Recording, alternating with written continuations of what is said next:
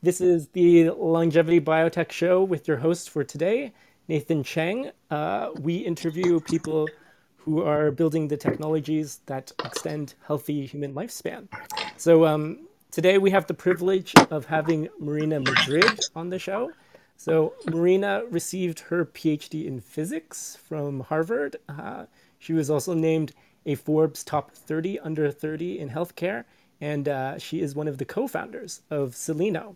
Uh, Celino is a Khosla Ventures backed startup that uses AI, robotics, and uh, laser editing to develop and manufacture stem cell therapies at scale. So, uh, welcome to the show, Marina. It's uh, our privilege to have you here today. Thank you so much. Appreciate it. Okay, great. So, um, I guess we'll just start off with some questions about the company uh, to begin with, and then later on we'll kind of go back to the the history of you know how you started the company and and some questions about you know just entrepreneurship in general, so that uh, maybe other people who are listening who are thinking about getting into biotech, maybe they want to start a company or join a company, uh, they can sort of learn from your experience. So um, I guess the first question I have is uh, what is Celino uh, and what is the problem that the company is trying to solve? That is a great question. Okay, so Celino is a convergent multidisciplinary biotech company. And our goal is really to make autologous iPSC derived cell therapies economically viable and scalable for the first time because as of right now they're just not so to give some context for all of those different buzzwords. Um, autologous just means that the cell therapy is derived from the patient's own cells instead of from a donor cell. And the reason that's important to us is because what that means is that the patient doesn't need to undergo immunosuppression, which has many associated uh, health risks. So it's important in terms of safety, but we were also really interested in autologous because of accessibility. If you're using allogeneic donor derived cell therapies, it's very difficult to find a donor match for the more genetically diverse individuals in the population. I'm half Mexican, half Filipino. I think it would be really tough for me to find a donor match that would work for me if I needed a cell therapy. So that's another reason why we were interested in autologous because of safety and accessibility, which we care a lot about. And iPSCs, induced pluripotent stem cells, are remarkable because they have the code within them to generate any adult cell type in the human body. So they're an incredible platform for regenerative medicine. You can imagine making any kind of therapeutic cell type or cell types for cosmetic indications. So Celino's motto is actually every human, every cell. The every human refers to the autologous point. We're able to make cell therapies for any patient because we're not relying on donor matches. And in theory, we have the potential to make any cell type. And in the future, we're hoping that's every tissue, every organ as well. Um, but that's the problem we're really focused on because you know iPSCs they were discovered back in 2007 and Shinya Yamanaka got the Nobel Prize for the, this discovery. It's a very remarkable discovery um, because it has such huge potential to be a platform for regenerative medicine. But the way that folks make iPSCs today is almost painful to watch. It's extremely manual, extremely labor intensive. It involves a very skilled scientist and most cell therapy developers if you talk to them have their one favorite scientist in the lab that has magic magic hands and is great at this process. Um, so it involves this one very skilled scientist looking at the cells during this process, deciding based on their own expertise and experience which cells look promising, which ones do not, and then physically scraping away any of the unwanted cells that do not look as promising. So, as you can imagine, this process is very prone to operator bias. Um, if your most skilled scientist decides to retire or get sick, then you're in trouble. So it's obviously also not very scalable. And because it's not very scalable, it becomes very expensive to manufacture. So if you were to go out right now and try to purchase a clinical grade patient specific iPSC line to start your cell therapy development, you would have to pay almost a million dollars per patient specific iPSC line, $2 million if you're buying from certain companies.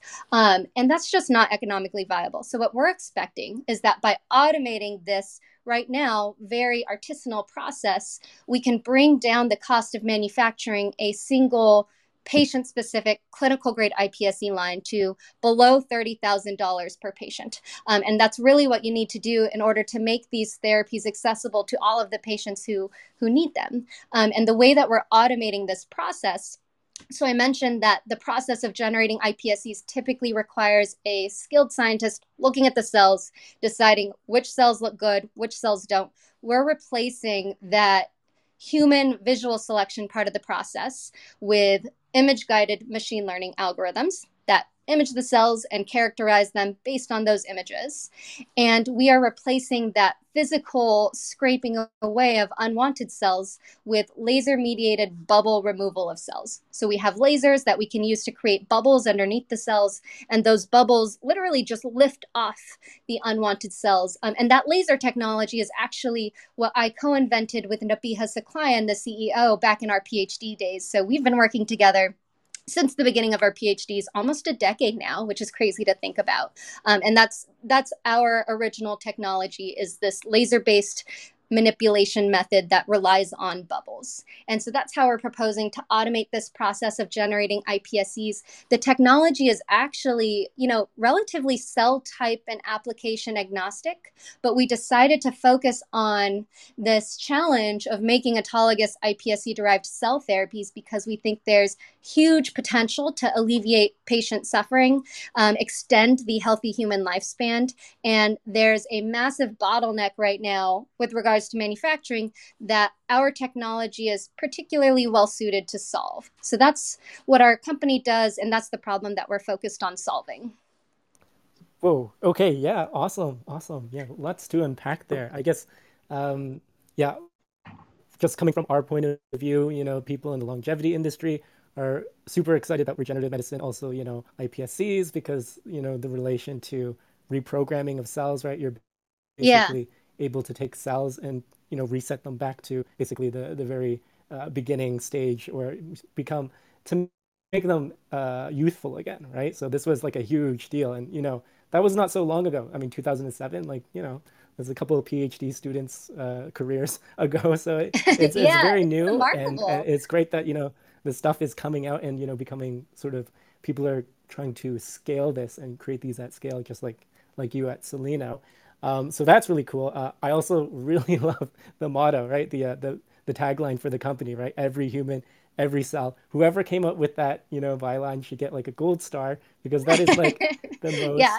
the most like high uh high entropy, like maximal. You can't compress that, you know, information any further. That's like I exactly know what the company's about and it's just like an amazing mission statement. So yeah, whoever came up with that get, Thank you like, so much. Yeah, that was definitely the work of our um our CEO in combination with our very supportive investors. And I also I love that motto, every human, every cell. At some point in the future it's going to be every tissue every organ i think it it really captures the potential around autologous iPSC based cell therapies. Yeah definitely. And yeah trying to get you know the current cost from 2 million down to 30k that's like amazing. And um, of course Nipia, like as you mentioned your, your ceo she's amazing. I, I follow her on um, on clubhouse as well. She does uh, a show on sundays um, around i think it's in the morning uh, or early afternoon. And uh, yeah just uh, the Building Biotech show with uh, Nabia and also co-hosted by Jack O'Meara. And uh, everybody in the room should definitely uh, follow that as well. Um, yeah, so y- you were able to describe like the technology and like the, the use case, what's the problem that we're solving. Um, so uh, with Celino's uh, technology, doing these um, sort of using lasers to remove the cells, um, maybe you could just tell me a little bit more about this technology. Like, uh, what what what constitutes like a, a, bad cell? Like, what is what is the cell that you're trying to remove? Um, what do these lasers look like? How do you? Oh yeah, them? that kind of stuff. I yeah. mean, the lasers. That was my whole PhD. So super happy to talk about that more. And yes, everyone should definitely check out um, Nabia's Nabia's show. She's a force of nature, so she'll be really fun to listen to. Um, so in terms of how our technology works, so one of the questions that you asked is, what is a bad cell? And it's a great question because it's extremely application dependent. Um, so in the case of reprogramming, where we're going from a patient sample to iPSCs. And in our case, the patient sample is blood cells. So we're starting with um, a blood sample. when you're going from blood cells to iPSCs, what constitutes a bad cell in that process is anything that's not going to become a very good iPSC. Um, and there are a number of ways to characterize iPSCs. One of the interesting challenges with iPSCs, because this field is relatively new and at an inflection point in terms of growth, there's going to be massive growth, growth over the next few years. But because it's a relatively new field, because there isn't a single iPSC based cell therapy product that has crossed the finish line in terms of getting regulatory approval. Um, what that means is that the quality control guidelines for defining what an iPSC is is set at this moment, but still subject to change or be refined over the next few years. Um, but at this point in time, a good definition of an iPSC is a cell type that can differentiate into any adult human cell in the body. And the way that we're defining that in an objective manner is with a qPCR scorecard. So there's a qPCR scorecard um, that was developed and published on by Alexander Meisner's group. And that's what we're using to objectively measure whether or not this cell is a good cell and whether or not it's actually an iPSC. So the way we're training image guided machine learning algorithms to use that qPCR data to identify what's becoming a good iPSC and what's not becoming a good iPSC. And these are experiments that we have planned that are upcoming as soon as we're done building our automated research grade development system. Um, so our plan there is to first laser remove all but one colony in a well. So when you're reprogramming to get iPSCs, you get multiple colonies in a well, and then some cells that are not part of colonies. So we're removing all of the cells that are not part of colonies, also removing all but one colony, allowing that colony to grow out over time, performing the qPCR scorecard on that colony and then encoding the time series image data that we took of the colony while it grew, um, as well as the qPCR scorecard data, encoding all of that data into vectors that get fed into the machine learning framework until the machine learning algorithm can tell us um, which colonies based on its time series images, which colonies are most likely to perform well on that qPCR scorecard. Uh, so that's how we're defining a good cell versus a bad cell in the context of reprogramming, but it might look different for other cell type applications. So we have some collaborators for whom we're not just creating iPSCs, we're also creating iPSC derived cells and for that process, going from iPSCs to a therapeutic cell type, um, what might be a bad cell might be anything that's still an iPSC and hasn't differentiated fully because you don't want any still pluripotent cells left behind in the cell product when you transplant that into patients because that could be potentially tumorigenic. Um, so it's almost the opposite in terms of what is defined to be a good cell or a bad cell in that case. So very application dependent. And I can give a little bit of more explanation in terms of how the laser works. So, what's really cool about this laser technology is that we don't actually have the laser interacting directly with the cells. We have bubbles interacting with the cells. And you know, when I first started my PhD back in the day, when this field first started, you had lasers directly interacting with cells. So, you were taking femtosecond lasers, which have incredibly high energy high intensity laser pulses, and you were focusing them directly onto the cell membrane of each and every single cell. And so you would focus it onto one cell, um, emit a laser pulse, and then focus it onto the next cell. And as you can imagine, that's a very it's a very cumbersome process to focus on each cell one at a time. Um, so part of what Nabiha's and my invention was during our PhDs that was novel was to make this laser based process of interacting with cells more scalable. So, what we did is we created a laser activated substrate and it's basically a thin film of a laser activated material that sits at the bottom of the cell culture surface. And then you can put laminin on top of that, you can put Matrigel on top of that, or you can just directly culture the cells on top depending on what cell type it is. So for our iPSCs, we use laminin. Um, but you have the laser activated substrate, and then you have the laminin on top of that, and then you have the cells on top of that. And what the laser activated substrate does is you can focus the laser directly on the substrate and it absorbs the energy in the laser pulse from the photons and transfers it to the surrounding cell media in a way that generates a bubble. And you can precisely control the size of the bubble actually. So if you have a energy a low energy laser pulse, you get a relatively small bubble which you can use to poke holes in the cell membrane, deliver cargoes into the cells.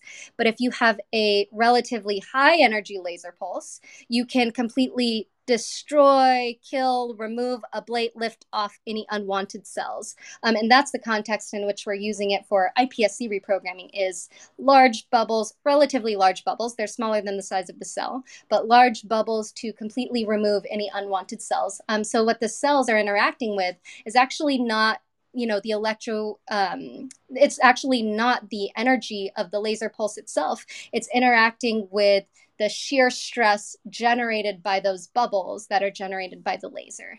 Um, and it's a really interesting process. And this is basically what we spent our entire phds working on was creating this technique of using lasers to interact with cells, but in a way that was scalable and also safer because it's safer to use the bubble to interact with cells as opposed to the laser pulse directly. Because with the laser pulse directly, you get high intensities that can rip off electrons. Um, and so you just don't want those unintended chemical effects. Okay, yeah, got it. Yeah, that's that's very cool. So using the lasers to, to generate the bubbles, so it, sort of directly, oh, sorry, uh, indirectly interacts with with these uh, these cells that you're trying to remove. And I, I guess this this uh, machine lear learning algorithm that you're using to uh, uh, in conjunction with the cell imaging is sort of like this sort of general platform that just allows you to remove whatever cells you want. so that so that's really interesting. Um, so what what are the sort of like early applications that you're aiming for with uh, this technology at Celino? So this year, our team is entirely focused on automating the reprogramming process, going from blood cells to iPSCs. Um, and there are different ways of doing reprogramming. You can do reprogramming with episomal plasmid, Sendai virus, mRNA. We are developing protocols for all of those reprogramming techniques because, you know, we have some partners who prefer specific reprogramming modalities. Um, so that's what we're really working on this year. And then next year, so next year, actually, since we'll have the iPSC process up and running on our automated system, we aim to be providing uh, research grade, patient specific iPSCs to, to autologous iPSC uh, cell therapy developers. But we'll also have more bandwidth to look at iPSC derived cells and iPSC derived tissues. And we haven't fully disclosed the cell types that we're planning to work on for that, for those end to end processes where we're also doing the differentiation. But I can say that right now, where there's a lot of activity um, in the autologous iPSC cell therapy space, all of the early activity almost was in the retinal space. Uh, retinal pigment epithelial cells for age related macular degeneration, which is the leading cause of blindness among the elderly. And so, actually, the very first transplant ever performed using iPSCs was done by Masayo Takahashi, transplanting autologous iPSC derived retinal pigment epithelial cells into a patient suffering from AMD. And um, Kapil Bharti, who is leading right now the first and the only clinical trial in the US, transplanting an autologous iPSC derived cell type, is also transplanting RPEs. So there's a ton of activity right now in the retinal space. And, and there are a few reasons for that. One is that it's an, an easy organ to access surgically, relatively easy to image and to assess, um, but also the therapeutic dosage that you need, the number of cells that you need to get a therapeutic effect, is relatively small. So that's great for the early stages where we haven't fully scaled out to work with very large numbers of cells. Um, so the retina is very interesting. Dopaminergic neurons is also an area where there's a lot of activity and dopaminergic neurons for Parkinson's is super exciting because there is literally decades of fetal transplant data um, sh- demonstrating proof of concept that this cell type would have a therapeutic effect in patients suffering from Parkinson's, which is a terrible disease that you know really negatively affects quality of life. And there are multiple companies actually working on developing autologous iPSC-derived dopaminergic neurons to treat Parkinson's. And then we see also autologous activity in some other organs, especially the highly immunogenic organs like skin, where it's very difficult difficult to do an allogeneic transplant, even between twins, from one twin to another twin. It's difficult to do an allogeneic transplant just because that organ is so highly immunogenic. Um, so those are the, the kind of areas where you see a lot of activity going on right now in the autologous iPSC based cell therapy space. Yeah, uh, good point. Yeah, so this is really cool. Uh, the you know the cell transplants for dry AMD, for instance. Yeah, because that's yeah. like an age-related disease that uh, you know there's no really good therapies approved for it. And uh, yeah, there's a lot of companies trying to develop some sort of um, solution for that problem. And of course, yeah, Parkinson's disease, that that's like a, a very, very like clear target that that, that uh, cell therapies could be very useful for. In fact, uh, you should definitely talk to uh, Jean Hebert at uh, uh, Albert Einstein College of Medicine because he's all about, um, you know, doing sort of a, a tissue replacement, like cell replacement in the brain uh, to oh, treat, cool. uh, I guess, uh, yeah, age, uh, reverse, like trying to reverse aging in the brain. So, so that, Yeah. that would be really cool if there's a way to get um, these That's amazing. to him, yeah, and Yeah. he could use them. But um, yeah, definitely, uh, that, that's really cool. I think, um, what was I going to ask? Yeah, so uh, it sounds like there's going to be a lot of like manufacturing, and then like you provide cells for uh, sort like in a partnership, or either you you sell them to other companies. But uh, are you guys also thinking about like uh, going to the clinic yourself, or or is that something else? You know, it's a it's a really good uh, it's a really good question that we've had a lot of discussions about. And right now, we're very focused on this partnership based business model. Um, so, kind of a CDMO plus business model, like a CDMO, but we have our own proprietary technology that can be used to optimize these different processes. Um, so, our business model is that we engage with the autologous iPSC derived cell therapy developers out there, and we provide either the patient specific iPSCs or for the partners who are interested, provide the patient specific iPSC derived cells. Um, but you know, there are a couple programs, there are a number of really interesting programs that are in academic settings that have a ton of potential in terms of becoming an autologous iPSC based cell therapy that solves an important problem for patients, um, but that aren't necessarily being commercialized because they're in an academic setting and there are no plans to commercialize them. So, for those that we see and that we think are a really strong fit for our platform, um, that our platform is especially well suited to generate those cells, for those we are considering incubating them um, so that they eventually become commercialized, however that happens, whether it's by spinning it out or out licensing the asset. Um, but that's also something that we're thinking about. The one thing that we're not doing is making a lot of these boxes and then putting them in other folks' labs, um, just because this technology does require a, a really specific skill set to operate it. So, CDMO plus business model is what we're going for. Okay, cool. Got it. Um, okay, so let, uh, maybe we'll just like rewind a little bit, um, go back to like the beginning of the story. So um, Yeah. maybe you can tell me a little bit about uh, what you were doing like right before you started Seleno. So like, what was that sort of uh, catalyst that made you decide, okay, I'm I'm gonna make this jump and start like a biotech company? Oh, yeah. You know, it's an interesting story because um, I had never planned to be an entrepreneur, and neither had Nabiha. So we had been working together our entire PhDs, developing this technology that we really enjoyed developing. Um, but we hadn't really considered entrepreneurship.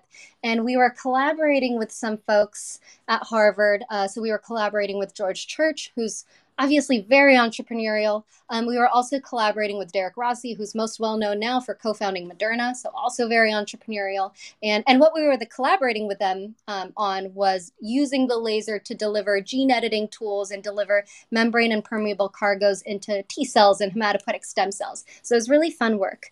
Um, but what Derek Rossi said to Nabiha because we were surprised actually when we saw that the laser technology could deliver cargoes into suspension cells because it wasn't something we had worked on. You know, we had developed this laser activated substrate. When you think substrate, you naturally think adherent cells. So all of the experiments we had done so far up to that point were on adherent cells. And we just started experimenting with T cells and hematopoietic stem cells in the context of these collaborations.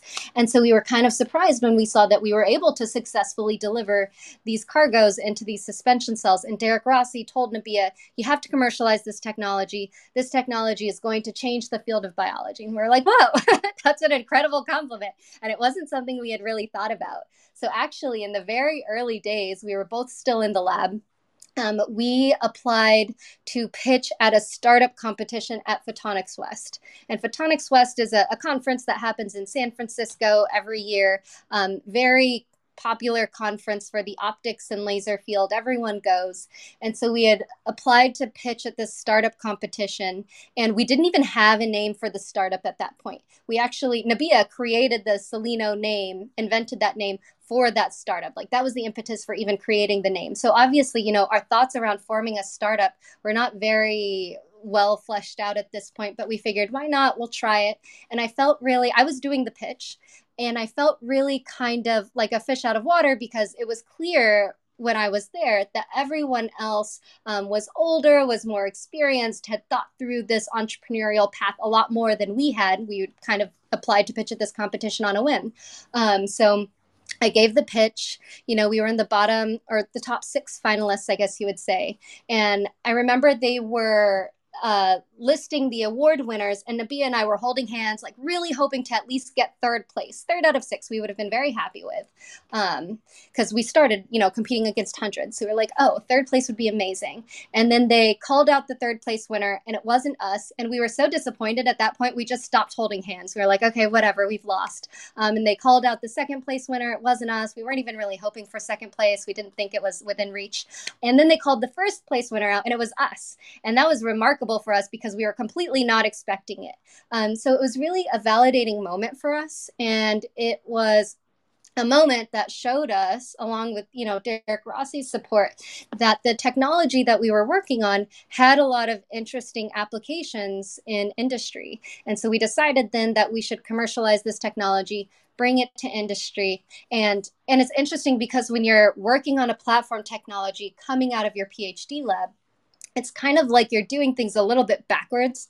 You know, you have this solution and you're trying to backfit it to the right problem.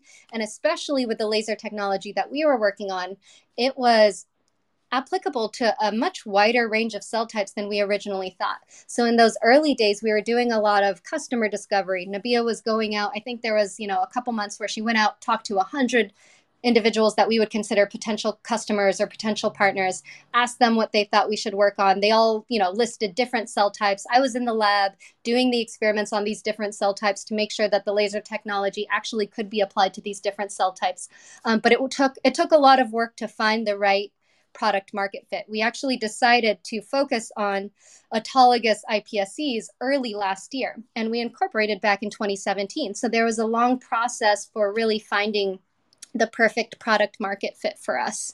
Um, but that was what it looked like in the early days. And, you know, Nabia and I had worked together for a very long time. So it was obvious to us that we would be each other's co founders. But then we also found a third co founder, Matthias Wagner, who is a serial entrepreneur, has successfully fundraised for and co founded and run multiple laser optics based startups. So it was really amazing to have him on our team too. And actually, in the early days, you know, before we got fund, um, before we got funding from any investors, he put in his own money to build a laser scanning device in his basement.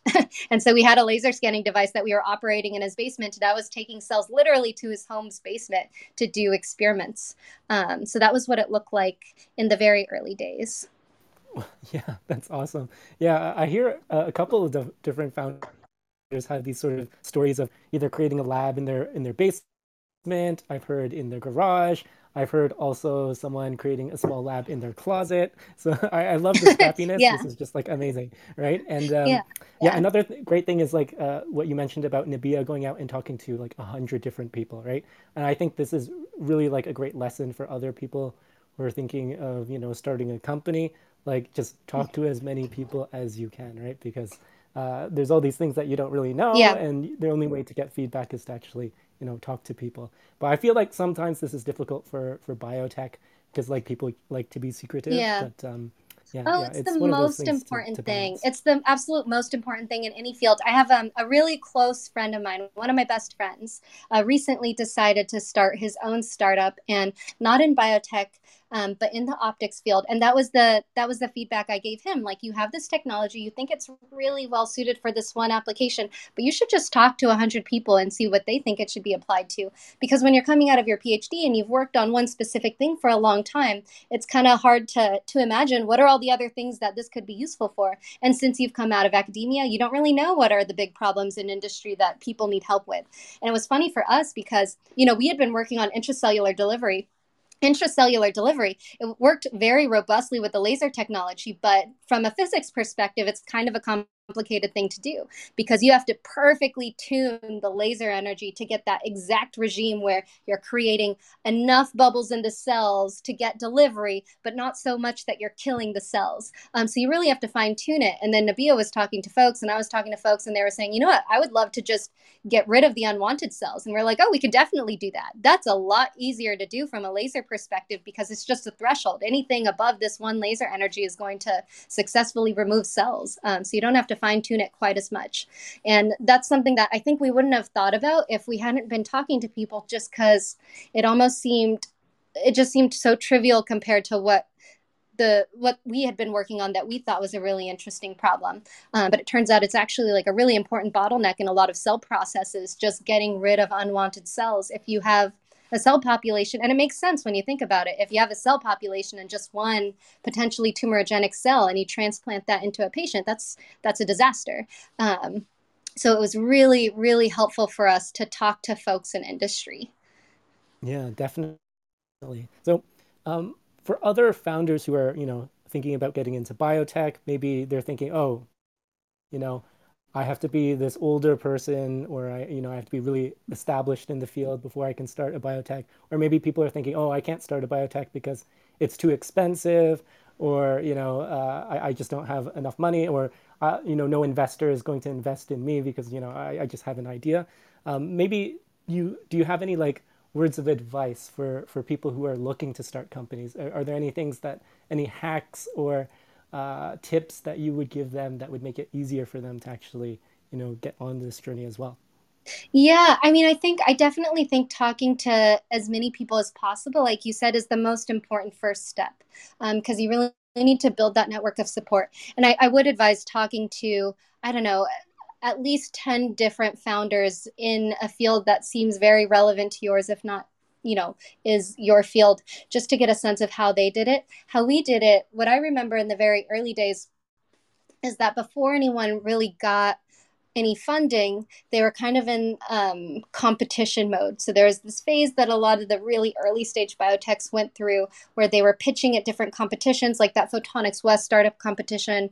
Um, there was a you know MassBio program that we were involved in. There was a MassChallenge program that we were involved in, and those competitions. So if you win those, you can get on the order of on the order of you know ones or tens of thousands of dollars, which is helpful for kind of getting your um, getting just set up and running. But it's also really helpful because it helps you refine your pitch. You make really important contacts at those sorts of organizations. Um, so you start to develop your support network. So that was a, a phase that we went through that was helpful for us before we actually got our fundraising. And I think another thing that was really important for us in the early days was establishing our co founding team. So Nabiha and myself, I mentioned it was clear that we were going to work together on this because we had worked together for so long but we pulled on Matthias as a co-founder, and that was game changing for us um, because he did have a lot of experience, and also he's just a genius. So that was a really good experience for us. I feel like I've talked to some co-founders where, or some founders where they're not sure if they want to bring on a co-founder because it's going to dilute their equity, but the the advice that I've heard and that I thought was really helpful is you should want to give this person a big chunk of your equity. Like if you don't feel like, oh my gosh, I want to give this person a big chunk of my equity because I know having them involved will increase the monetary value of my equity so much and will increase the value of the company and help the company get to where it needs to go. Like that's how much you should value this person. Um, you should want to share everything with them because you should be convinced that they are necessary to building out your company. But I think having a co-founding team is is really helpful. I couldn't really imagine doing this on my own. Yeah, definitely. That's that's really good advice for finding a co-founder, right? Like, just uh, uh, it should be a person that you want to give equity to. Yeah, so it should be a answer... person that you like want to give to because you yeah. know that them being involved is going to make everything so much more valuable. Exactly. Um, exactly. It's like a good gut check, I think. Yeah. Great. Yeah. I mean, yeah. Okay. So I think we're going to get to audience questions soon, but I just wanted okay. to ask like one more question before yeah. we open up for the audience. Um, so, uh, is there anything that we can do, like people in the audience or anybody who's going to be listening later on on you know podcasts or whatever? is uh, is there anything that we can do to help Cellino? Are you guys hiring? I know you guys recently just you know raised your your seed round, which was like crazy. It was like sixteen million dollars. You know, Yeah. uh, Khosla Ventures, eight VC. Yeah. So I don't know about that, but um, but yeah, if you're raising or looking for partnerships or just just anything Oh, that yeah. um, that you you could look for for help or anything like that, yeah, just uh, open up There's you always to to things. Oh, yeah, always things. Okay, so first, we are interested in talking to, I want to have talked to every single autologous iPSC derived cell therapy developer out there. I mean, it's a new field, so I think it's possible to have talked to 100% of them. So please, if anyone is even thinking about developing an autologous iPSC based cell therapy or knows someone who's thinking about developing an autologous iPSC based cell therapy, please don't hesitate to put them in touch with me. Um, so my email address is mmadrid at cellinobio.com. So M M A D R I D at C E L L I N O B I O.com. Um, so definitely interested in talking to anyone there and exploring collaboration opportunities. But we are hiring. I feel like we're always hiring these days. Um, one area that we're looking to hire in is on the biology side. So we're looking to hire a rock star biologist with mRNA expertise from industry. So if you or you know anyone who fits that profile, please feel free to have them reach out. Info at cellinobio.com is also a good email to reach out to. Um, so definitely just interested in general and growing our network in this space too. Okay, great. So you guys heard it from from Marinna. Uh, uh, if you know someone who's in the autologous iPSC space, they're developing a therapy or something like that, definitely try and connect uh, her to them. And uh, if you're uh, in biology and you are um, know a lot about mRNA therapies or, Yeah.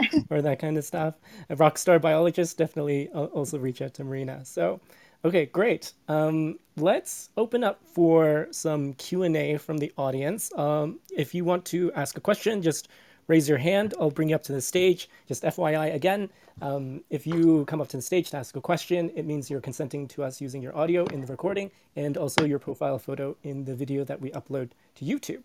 So um, while we're waiting for people to come up on stage, maybe I'll just ask maybe a couple other Yeah. questions that I had. I had so many other questions that I Yeah. wanted to Yeah. ask, but um, yeah. No problem. yeah, so uh, in the early days of the company, right? Yes. Uh, one question that I, I like to ask is just like, how much does it actually cost to start a company, right? Because th- these, this is kind of like a jump, and no, not a lot of people like uh, build in public in biotech for for whatever reason. But uh, yeah, I, I just like to know like if I wanted to start a company, like how much money should I should I have in the bank? Ooh, that's um so that's a tough question because we didn't really have like Nabiha and myself, you know, we were poor grad students. We didn't have any money in the bank when we first started. So we were very much in this mode of going to competitions and pitching and trying to figure out how to get our first fundraising in. Um, Matthias did spend some of his own money on building that first laser scanning system. I think that was about $50,000. So that's one thing is how much money you need to get started is going to be kind of dependent on what your experiments look like.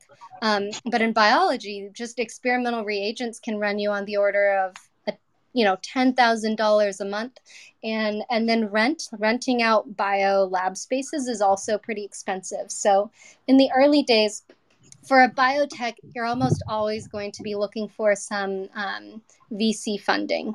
But before that happens, I would just recommend checking out some of the competitions that are out there. You can get, for example, there's this uh, biology lab space called Lab Central in um, in Cambridge, and they offer a golden ticket. Which means that you can pitch your startup idea, and if you win, you get free lab space for an entire year and it's a, basically a bench that up to two people can work at and i, I think the bench normally costs something like $5000 a month um, so these are the kind of things that i would look into to, to try to save money in the early days Okay, noted. Yeah, I've heard a lot about these golden tickets at, at different lab spaces, like MBC also has it, and and it, it's kind of like uh, the Willy Wonka competition, but way better. okay. Yeah, cool, yeah, they're so helpful in the early days. We got a golden ticket from Novo Nordisk, and you know it's helpful for a few reasons. Because for us, since we got the golden ticket from Novo Nordisk, that's also given us us um, the ability to interact and engage with the Novo Nordisk team. So we have regular meetings with their scientific team and with their business team, and that's a huge opportunity for us because they're the leading big pharma company in um, stem cell derived therapy development development. So I think like through doing these competitions, you get value from things like access to lab space and you get some you know early small amounts of funding but you also build really strong networks in the process. Okay cool. Yeah definitely. Um yeah i'll probably try and come up with a list of all these these competitions and post them somewhere. Yeah that's a good idea. It'd be like a good resource. for everyone. Yeah yeah, exactly. yeah. Okay cool Cool, cool. Okay, um, let's see. Uh, we have some people up on stage. So, uh, Michael, uh, can you introduce yourself and uh, you can ask your question? Uh, hey, my name is Michael. Um, I studied biotechnology in school, and I was just curious um, about like, uh, so you guys, you use what I think you use skin cells, right? And you convert those into iPSCs, right? So we actually start with blood cells, but yeah, skin cells is a really common way of doing it too. Mm-hmm. Uh, so, so do you, um, by converting the cells back, you're you're converting the epigenome um, to a certain state. Um, would you consider the cells to be, you know, like the Hayflick to be affected by that? Um, you know, and like the telomeres and things like that. Like, I'm curious if you guys are considering the age the age of the cells to be like, you know, younger and like if you're using like a patient that's like let's say 45 and you're using a patient yeah. that's like 20 um, is there uh, are are those cells like more along the Hayflick limit? Ooh, that's a really good question that I don't know the answer to. Um, I can say that in terms of generating iPSCs, there is some some variability that's dependent on on the age of the donor, which has been kind of interesting to see. It's actually one of the reasons why we're starting with blood cells instead of the fibroblasts. With the fibroblasts, you see a lot more a lot more variability and quality that's associated with age because those cells are you know exposed to uv radiation over the over the patient's lifetime. Um, but that's a really interesting question that i don't have the answer to. All right thanks. Okay cool. Um, ethan welcome to the stage. Uh, you can introduce yourself and uh, ask your question. Nice to see you here Thanks, Nathan. Uh, hi, Marinna. I've been enjoying listening to this, and um, actually going to hang out with Nabiha. I think next week in, or two weeks in Boston. Uh, oh, cool! So super cool to hear about uh, all the things that you've done. I had just a question about the fundraising side of things. You know, we yes. hear about like biotech VCs versus tech VCs, and yeah. clearly you have sort of the the tech VCs locked down. Yes. And I'm one, and of course I'm sure the tech VCs, you know, all VC and Khosla, they're all like, well, we're bio too, right? But I mean, the Atlases and the Third Rocks and the flagship and the Pioneer. Like, did you even try the kind of Kendall Squ- Kendall Square, you know, circuit, uh, or did you just realize that they probably were gonna, they probably have a certain type of founding team and management team in mind, and maybe you just, you know, you just don't fit that bill. And I'm just wondering, is that was that even true, or or did you consider biotech VCs in the classical sense, and and this, did it just just get better offers from from the West Coast? You know, we did actually a bit in the beginning. What we saw, um, even beyond just you know, con- like thoughts regarding founding team, one of the things we saw was that the more traditional biotech VCs really preferred for you to have one disease indication in mind and to be pursuing that disease indication 100%. Um, and in the early days, we thought about doing that. So we went through some phases where we thought, oh, the platform technology could be really well suited to this one indication or another. But we decided that we wanted to keep it as a platform technology because we saw that there was a lot of potential to address more than just one disease indication. And so we didn't really want to like narrow our sights on just one thing. And that was, I think, a big part of the reason why we ended up meshing really well with the tech VCs is because they were really interested in that platform play. Cool. Awesome. Thank you. Yeah. Great. Thanks for the question, Ethan. And um, Michael, hey, nice to see you here too. Uh, maybe you can introduce yourself and uh, ask your question. Hey there. Uh, I'm Michael Todhunter. I'm a postdoc at City of Hope. I do a lot of cell culture and tissue engineering stuff. So when you were describing your application um, for your laser technology, the first thing that came to my mind was uh, FACS, where if you're trying to separate yeah. out like good cells and bad cells from iPSC culture. Well, why don't you just flow them? So, um, could you like compare how your stuff um, fares versus like a real standard technique like that?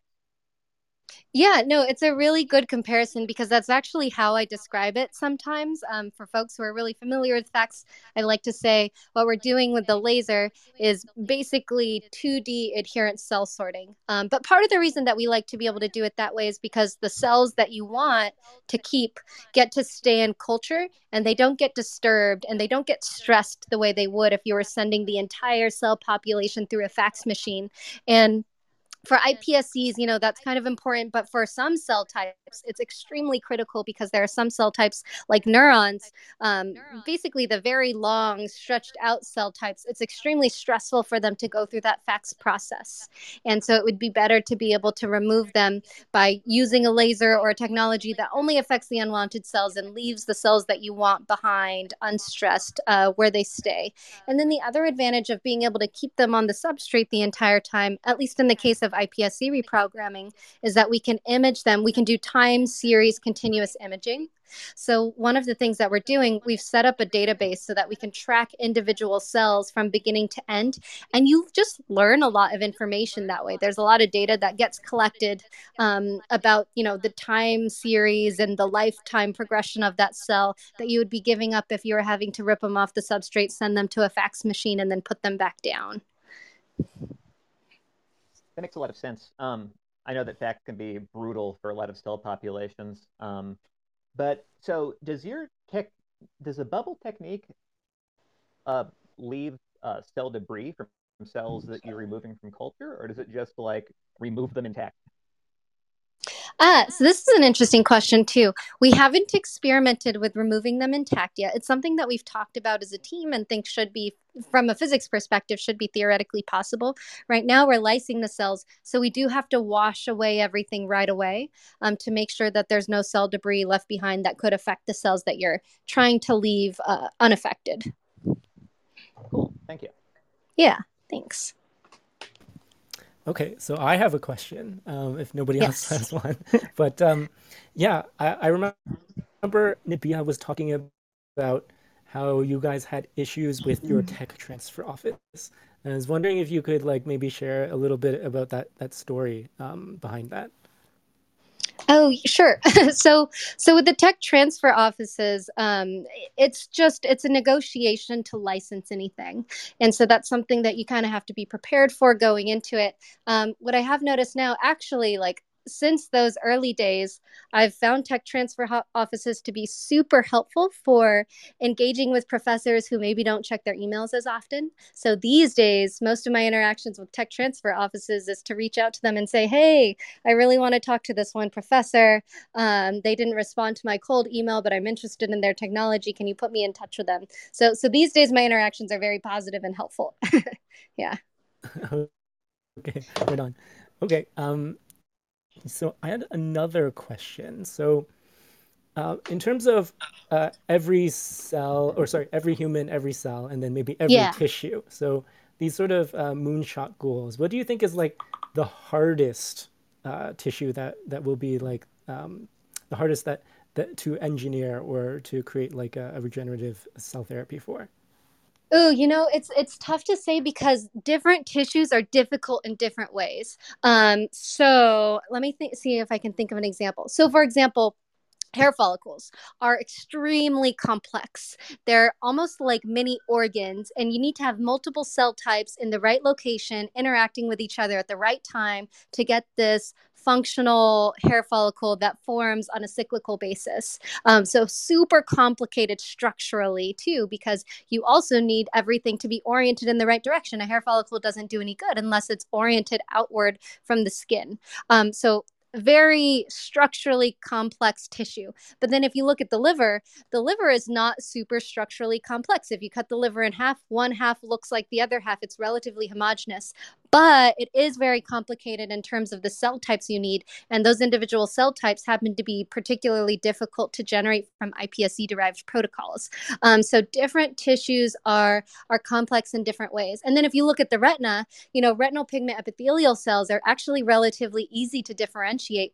The retinal pigment epithelial cell protocols that exist out there are super robust. But if you wanted to create an entire retina you would have to do layers and you would have to stack the retinal pigment epithelial cells under photoreceptors, and photoreceptors are a little bit harder to make. And also with photoreceptors, you have rods and cones, and they need to be oriented relative to each other in a specific spatial pattern. And then on top of that, you would need retinal ganglion cells. So there are certain tissues there are a lot of tissues that are complex for different reasons i guess is the answer i would give okay great great yeah um, i guess my other question that, that I wanted to ask was about uh, this uh, multidisciplinary team that you have. Yeah. So, uh, are there any sort of like challenges that are more specific to um, Cellino that's kind of like, you know, because you guys are a biotech company, but also you have like a lot of aspects of like deep tech with like, you know, AI and robotics and stuff like that. So, maybe you can speak to, to these sort of challenges. Oh, yeah. So I think, you know, one challenge with having a multidisciplinary team is just communication um, because you need everyone to be able to explain what they're working on to everyone else in a way that's easy to understand. But they're explaining this area that they have a ton of expertise in to someone who's not a subject matter expert. So I think uh, building those inter team communication skills can be really challenging. And there are certain fields that are really used to presenting. So, you know, I was talking to one of our biologists, and she was saying in biology, you're used to giving PowerPoint presentations on a regular basis. So, you're used to kind of setting up the story for what you're working on. But for software engineering, you don't see that as often. So, it's kind of like a different way of talking about what you're working on. Um, so, I think communication is a is kind of a challenge um, like you have to make sure that you hire folks who are going to be good at communicating their area of expertise to people who aren't subject matter experts. Um, and so they have to be comfortable using analogies and things like that and setting the context really well.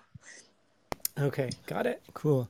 Uh, oh we have some other people who want to ask questions but before we let uh, ben ask his question we have jean hebert in the room. We, we you mentioned oh, before. Oh, cool. And uh, so that's really cool. I, I, should definitely connect you too. Yeah, but, um, I would um, love that. So, so Jean Hebert is working on um, tissue replacement in the brain. So basically, um, as a way to reverse aging, right? So basically, if you can progressively replace um, all the different cell types in the brain, then then you don't have to actually know why all of these like pathologies of you know Alzheimer's disease or Parkinson's cool. disease uh, why they happen. You can just uh, do it. So right now he's trying to create. Uh, well, he's developing this therapy and this technique uh, first in mice, but I wonder if if that's uh, something that is applicable here for for Cellino, or do you guys only like focus on on uh, I guess human cells?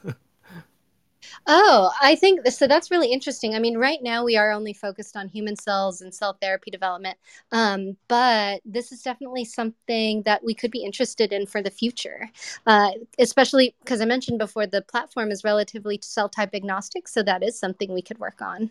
Um, it sounds interesting. I'd love to learn more at least. Okay, sounds good. Yeah. Okay, um, Ben, uh, welcome to the stage. Um, maybe you can ask your question. Hi, thanks, Nathan. Um, hi, Marinna. Uh, congratulations hi. on the company. Um, I have a sort of a specific question regarding intellectual property. Uh, yes. I noticed that uh, uh, the three, at least two co-founders, I was able to take a quick look at the uh, website for Cellino. And yes. I'm guessing that you, uh, you guys were classmates, if you will, from the DAS now. It's what it called. So it's a new college now. It used to be the Department of Applied Sciences or not, but you guys were classmates, right? Um, yeah, so Nabiha's PhD was in uh, physics and mine was in applied physics. Um, okay, so we were both, yeah, yeah. So, so presumably you guys started the company while uh, you were in the PhD program before you even finished uh, in terms of timing, correct? 2017 versus uh, 2018? Yeah, so 2017, I was still a PhD student at the time. Uh, Nabiha was not, though. Got it, got it. So yeah. my question is that is the is the IP uh, sort of uh, derived from uh, uh, Harvard invention. In other words, there will be a licensing agreement. Uh, the, the, original IP was was filed uh, in the name of Harvard by the Technology Transfer Office, and then Cellino would be the exclusive licensee and and and utilizing commercializing the technology. So, in our specific case, that's not what happened. Uh, just because the technology that we ended up developing for industry applications is is different from what we were doing during our PhD. So, the laser activated substrate that we're using is different. The laser system that we're specifically using is quite different. Um, so, in our case, it wasn't. But there are a lot of situations where that is the case, where you would you would license the IP out of the academic institution and then use that to build the startup. Um, so, what we did is we have a different system, a different technology that works really well, and we filed some new IP around that. Oh, that's perfect. That's perfect. And I remember I came in late. I remember Nathan asked a question regarding initial fi- funding. Uh, the $60 million, was that the, the first venture funding or there was funding previous to that, um, to the January 2021 funding that was able to you you'll be able to use that for say IP filing or product development? Yeah, yeah, there was definitely a smaller round that happened before that, um, $4 million. And in the early days, you know, when we were trying to to save money, uh, what we would do in terms of IP filing is we would file provisionals because they have the date marked on them. So you can kind of like secure your spot that you thought of this idea at this time. So anything that gets filed afterwards, um, you know, it wouldn't work out because you had secured that date. And it costs a lot less. I think it costs, I forget what it was, around $100 or $150 to file a provisional. So we filed a lot of provisionals in the early days when we didn't want to spend a ton of, of funding filing full patents. I'm sorry, so presumably that uh, you drafted those provision applications yourselves and then filed it under the PTO's provision patent application system, correct? Yeah, exactly. We filed, um, so we would draft the text and also the figures ourselves. We did a lot of that in the early days. Gotcha, gotcha. Yeah, so interesting. Um, in my work, I actually I work with startups, uh, I have heard that sentiment from my clients, uh, which is the thinking that provision applications tend to be a easier way or cheaper way before you get official sort of real funding from venture capitalist. Uh, the only thought I, I, would share here with the, with the rest of the rooms is that uh, if you are in a competitive field, then the priority that your provision application uh, was supposed to be to be established uh, if it's not drafted correctly, you may not be able to rely on that priority. So the obviously it's a catch 22, and that's one of the reasons why I wanted to share. I wanted to ask you just so I can share some experience of yours with my clients, which is uh, how are you able to uh, get a, a, quality patent application filed, protecting the priority date uh, without sacrificing uh, you know any of the future uh, you know features, if you will, the claims.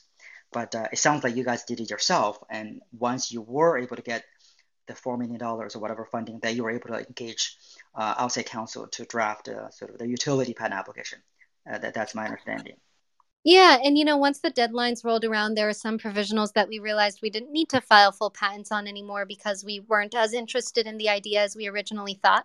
Um, but I would also think if you were, so if I would also think that if you're interested in having an IP lawyer look at the provisional to make sure that it was drafted in a way that really protected your priority date, that it would still probably be more cost effective for the lawyer to look at a provisional than to file a full patent.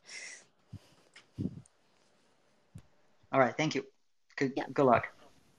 Okay, thank you for those questions, Ben. Uh, that was very interesting because I feel like you know the whole IP strategy side of you know biotech. That's something that not a lot of you know founders are familiar with when they start. So yeah thank you for those questions ben. Yeah.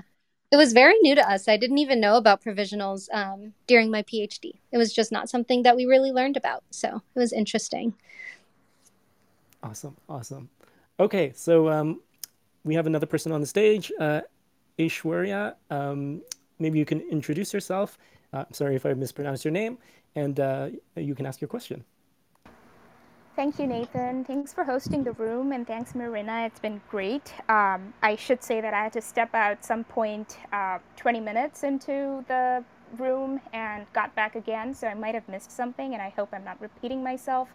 Oh, no worries. Yeah. yeah, by way of introduction, I'm a computational scientist. I'm at the Broad Institute, and cool. I recently worked, I just finished a large study characterizing reproducibility of kidney organoids uh, by using single cell transcriptomics. And it was very interesting that these organoids, which we studied from four different iPSC lines, were at best first trimester in terms of aging, um, yeah. or you know the age. And yep. even then, like the the tissue microenvironment is was no way close to what a kidney would be, and yep. like if there were no blood vessels, um, no immune cells, and uh, even in terms of like the complexity of the different cell types, we were not close. So I was going to ask about maybe what your first reach tissue would be, but I think maybe you were, I mean, it sounded like maybe retina would be one of the things you're going after, or maybe at this point you're just looking into individual cell types. Yeah, so so at this point, you know, we haven't fully disclosed the um the cell types that we're planning to work on for the upcoming Series A. But there's, I mentioned retina because there's a ton of activity in the autologous iPSC cell therapy space for retina. Um, and a ton also for dopaminergic neurons. So, you know, could totally anticipate that we would have partners in those areas that have differentiation protocols that they want us to put on our platform. Um, but yeah, I've heard that the kidney is one of those cell or organs that's really really difficult to actually differentiate properly. So i've been wondering if there's interesting technologies that could be applied to that. So there was one phase of the company where we were working on machine learning algorithms that looked at single cell rna seq um, and from the single cell rna seq tried to predict which genes would have to be turned on or off to get to a certain cell type. Um, and then we were turning those genes on and off by delivering CRISPR activators or CRISPR inhibitors into the cells. Um, so, so I wonder if for some of these hard, you know, difficult to differentiate cell types, if it would make sense to do something using CRISPR activators or CRISPR inhibitors instead of like small molecule differentiation protocols. Uh, that's a great point. Um, I should say that I was more of the computational person on the yeah, team. Yeah, fair. Um, and we yeah. used we used like existing protocols at that time, and I don't think they used either small molecules or CRISPR. It was more like growth factor and uh, oh, hormone okay. mediated yeah. uh, kidney differentiation. Um, that being said, I think there is a group in Australia, Melissa Little, and they've looked yeah. into developing these different lines by CRISPRing out specific uh, growth factors or developmental factors. Yep. And there's another group in Japan which is trying to grow. So the kidney, like you said, is like second in complexity only to the brain. And uh, one of the issues with um, trying to grow a kidney on, on the bench is that you have this tree morphology of the collecting ducts. There are all these different tubes in the, yeah. as part of the excretory system, and so they're they're doing a, they're doing it in two different like in two separate culture systems. So they grow part of the t- kidney in one system and part in the other, and a- after a certain level of differentiation, they try to bring them together uh, to see if you can form a full organ. Uh, so oh, that's interesting. Yeah, yeah, that's partially what I've heard of. Uh, but I am also happy to chat later. Like I have, a, you know, we have a ton of single cell data, and it would be interesting to dig a little deeper uh, than what we did in the paper to see if there are specific signaling pathways. We definitely saw that there are also outlier cells. So we had neuron-like cells forming yeah. pretty early in the differentiation. And so oh, just identifying those signalings. And so we identified a few pathways which could potentially be inhibited. Um, huh. Yeah, along the differentiation. So I think that's that's something I, you know, if I ever had free time, I would love to look into yes. more. Yeah, time I feel is like the biggest challenge for everything that we're doing. Um, but yeah, that's really interesting. I need to look into kidney. I wonder. Um, like what are the right autologous iPSC based indications there. Um, but yeah, we'd be happy to connect offline and talk more. Sounds great. Thank you. Great. Thank you for your question, Ashwarya. Um, okay, so uh, it's 5.05 now. I want to be mindful of Marinna's time. So thank you again, uh, Marinna, for coming on the show. It was an incredible conversation. Lots of great tips uh, about just like entrepreneur- entrepreneurships, like tactical things. Also, just like just general uh, observations, and it was it's great just learning about Cellino. I, I think it's a really promising platform, And uh, yeah, I wish you all the best uh, going forward with uh, with your mission. Great. Thank you so much. I really appreciate this opportunity. Thank you. Great, great. Yes, the pleasure was all ours. Okay, so uh, I guess that wraps up our show. Uh, just uh, some housekeeping. Next week, uh, same time, we're going to be hosting Sebastian Brunemeier. Um, Sebastian is a uh, VC who was formerly at Apollo Health Ventures, one of the biggest longevity biotech investors. Um, also, uh, he was a co-founder of Cambrian Biopharma and um, and also an advisor to a, a lot of different uh, longevity companies. So definitely don't miss that. He's like one of the brightest minds in longevity biotech. So with that, uh, I guess we'll just wrap it up here. And thanks again, Marinna. It was, it's been great. Yes, thank you so much. Have a good rest of your day. All right, you too. Take care. All right, take care, everyone. Bye bye.